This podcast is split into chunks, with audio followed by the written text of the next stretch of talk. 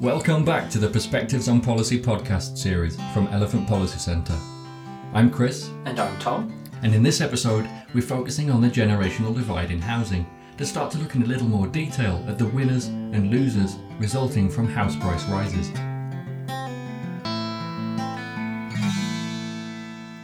So, what's this about a generational divide? Well, the divide between those who own their own homes and those who don't often plays out along generational lines because many older people own swelling assets while many young people face high barriers to home ownership. We're hearing about generation rent, the young people who are living in the private rented sector or the parental home for longer periods of their lives because they can't access home ownership or social housing. Under 35s account for less than £6 in every £100 of equity held by owner occupiers. But hang on a minute. Surely it's perfectly normal and expected that older people are more likely to be homeowners. They've likely worked for longer and have had more time to save deposits and pay off their mortgages. Absolutely, but the age gap has increased over time. In 1996, 54% of households led by a 16 to 34 year old were owner occupiers, but by 2016, that had fallen to 35%. So we've seen an increase in renting, mostly in the private sector. 46% of 16 to 34 year old households rented privately in 2016, compared to just 21% in 1996. The proportion more than doubled in a decade. So, this is a recent thing? No, it's not, but it's become more pronounced in the last two decades. British house prices have been rising faster than inflation for more than 50 years, but it's since the late 90s that we've seen the gap really begin to widen between those average prices and average earnings. But it's by no means just millennials who are faring worse than their predecessors. Research by the Resolution Foundation found that every age cohort born from the 1950s onwards currently has less property wealth than the people who were the same age a decade earlier. Is that the case all over the country? And as usual, there are regional differences. Research by estate agent Savills found that older households are most dominant in the southwest, where the over 65s own almost half of all homeowner equity, and the over 50s own 80%, while the under 35s account for just 4%. In London, though, over 50s account for 65% of homeowner equity, while the under 35s own 11%. Does this mean young people are having to rely more heavily on their parents' wealth to get a foot on the housing ladder? Yes. Social justice charity The Equality Trust reports that 25% of all homeowners, 32% of London homeowners, and 57% of the under 35s nationally receive help from family and friends to buy the home they live in. And this reliance is on the increase. Insurer Legal and General reported in 2017 that the Bank of Mum and Dad was the 10th biggest mortgage lender in the country, with parents lending £6.5 billion in that year, 79% of which went to buyers who were 30 and under. And inheritance can play a part as well. The increase in home ownership rates over the last 40 years means in turn that more people stand to inherit property than in the past, even if those windfalls tend to arrive much later than the inheritors would like to become homeowners. The large cohort of new homeowners from the 1980s onwards are living even longer than we predicted, so will not pass down their wealth for some time. And some are using up their wealth during their lifetimes through equity release. The distribution of inheritance does mirror the distribution of wealth more generally, though, as those in the middle are starting to benefit from inheritance for the first time. On the other hand, those at the bottom, who receive nothing, are falling further behind. You mentioned the growth of equity release there, that some older people are selling part or all of their homes to help fund retirement. And presumably not all pensioners are homeowners in the first place. So does that muddy this picture of a generational divide? That's right. There is a clear generational divide overall, but there are significant inequalities in housing wealth at older ages. More than 20% of the over 50s in England have got zero or even negative housing wealth.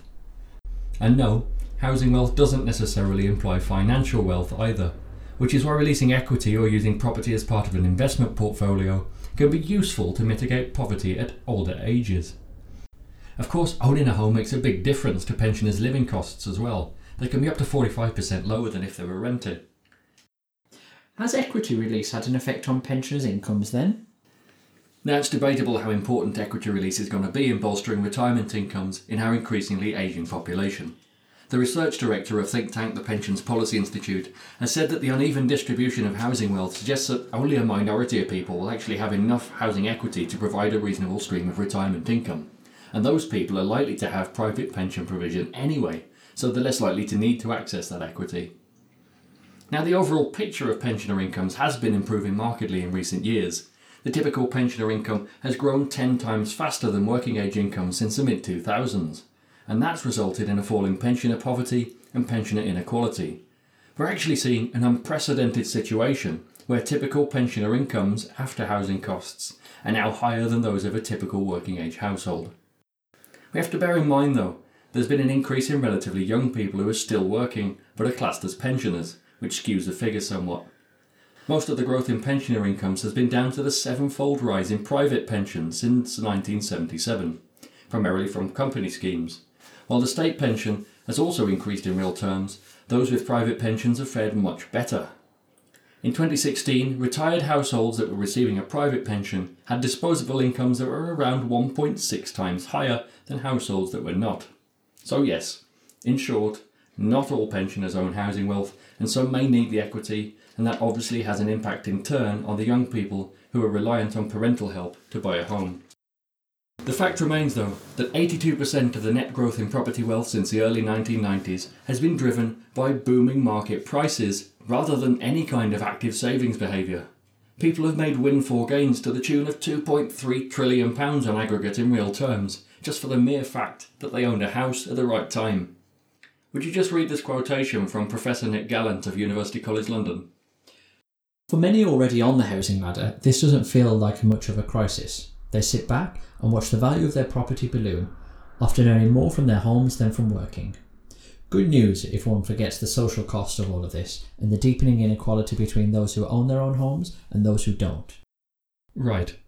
In the early 2000s, these passive wealth effects were so large that in some years up to 17% of working age adults in home owning families made more from their house than from their job. Those kinds of gains definitely don't come without a cost to those left behind. When house prices rise in real terms, we effectively see a transfer of wealth from future homeowners to present homeowners. Does that mean there's a case for some sort of managed fall in house prices? Well, some have certainly made that argument. Of course, it would be hard to find a policy that was more politically unpopular among homeowners, but there is a case to be made that it would be merely correcting for previous unearned gains and would be an effective way to address unaffordable housing and the generational gap in property ownership. Those who bought homes at high prices more recently would obviously lose out, so there'd probably have to be some kind of mechanism to compensate that loss.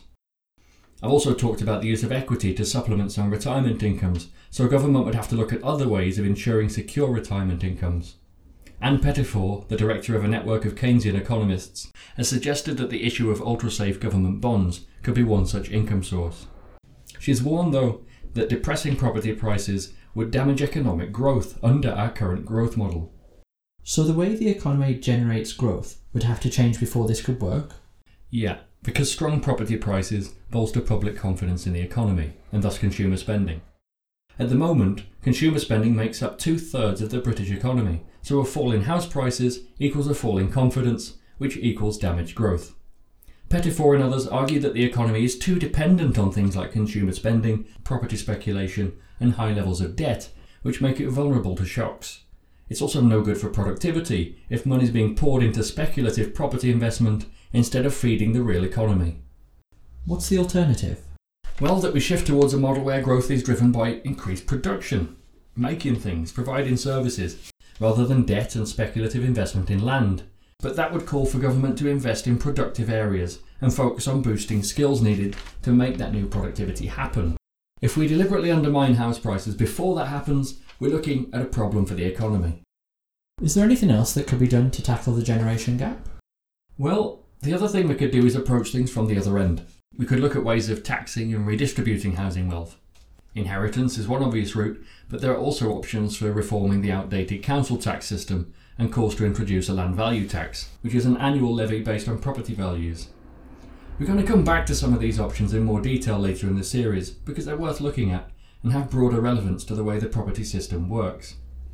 Peter Saunders of think tank Civitas has suggested that one way of helping generation rent is to extend the right to buy scheme to the private sector, such that private rental tenants could buy the house they're renting under certain conditions.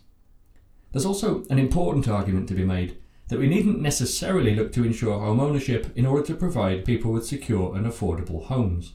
if there are ways of providing that stability and sustainability in either social or private rented sectors, or some combination of both. Again, these are important things that we're going to tackle in the forthcoming episodes.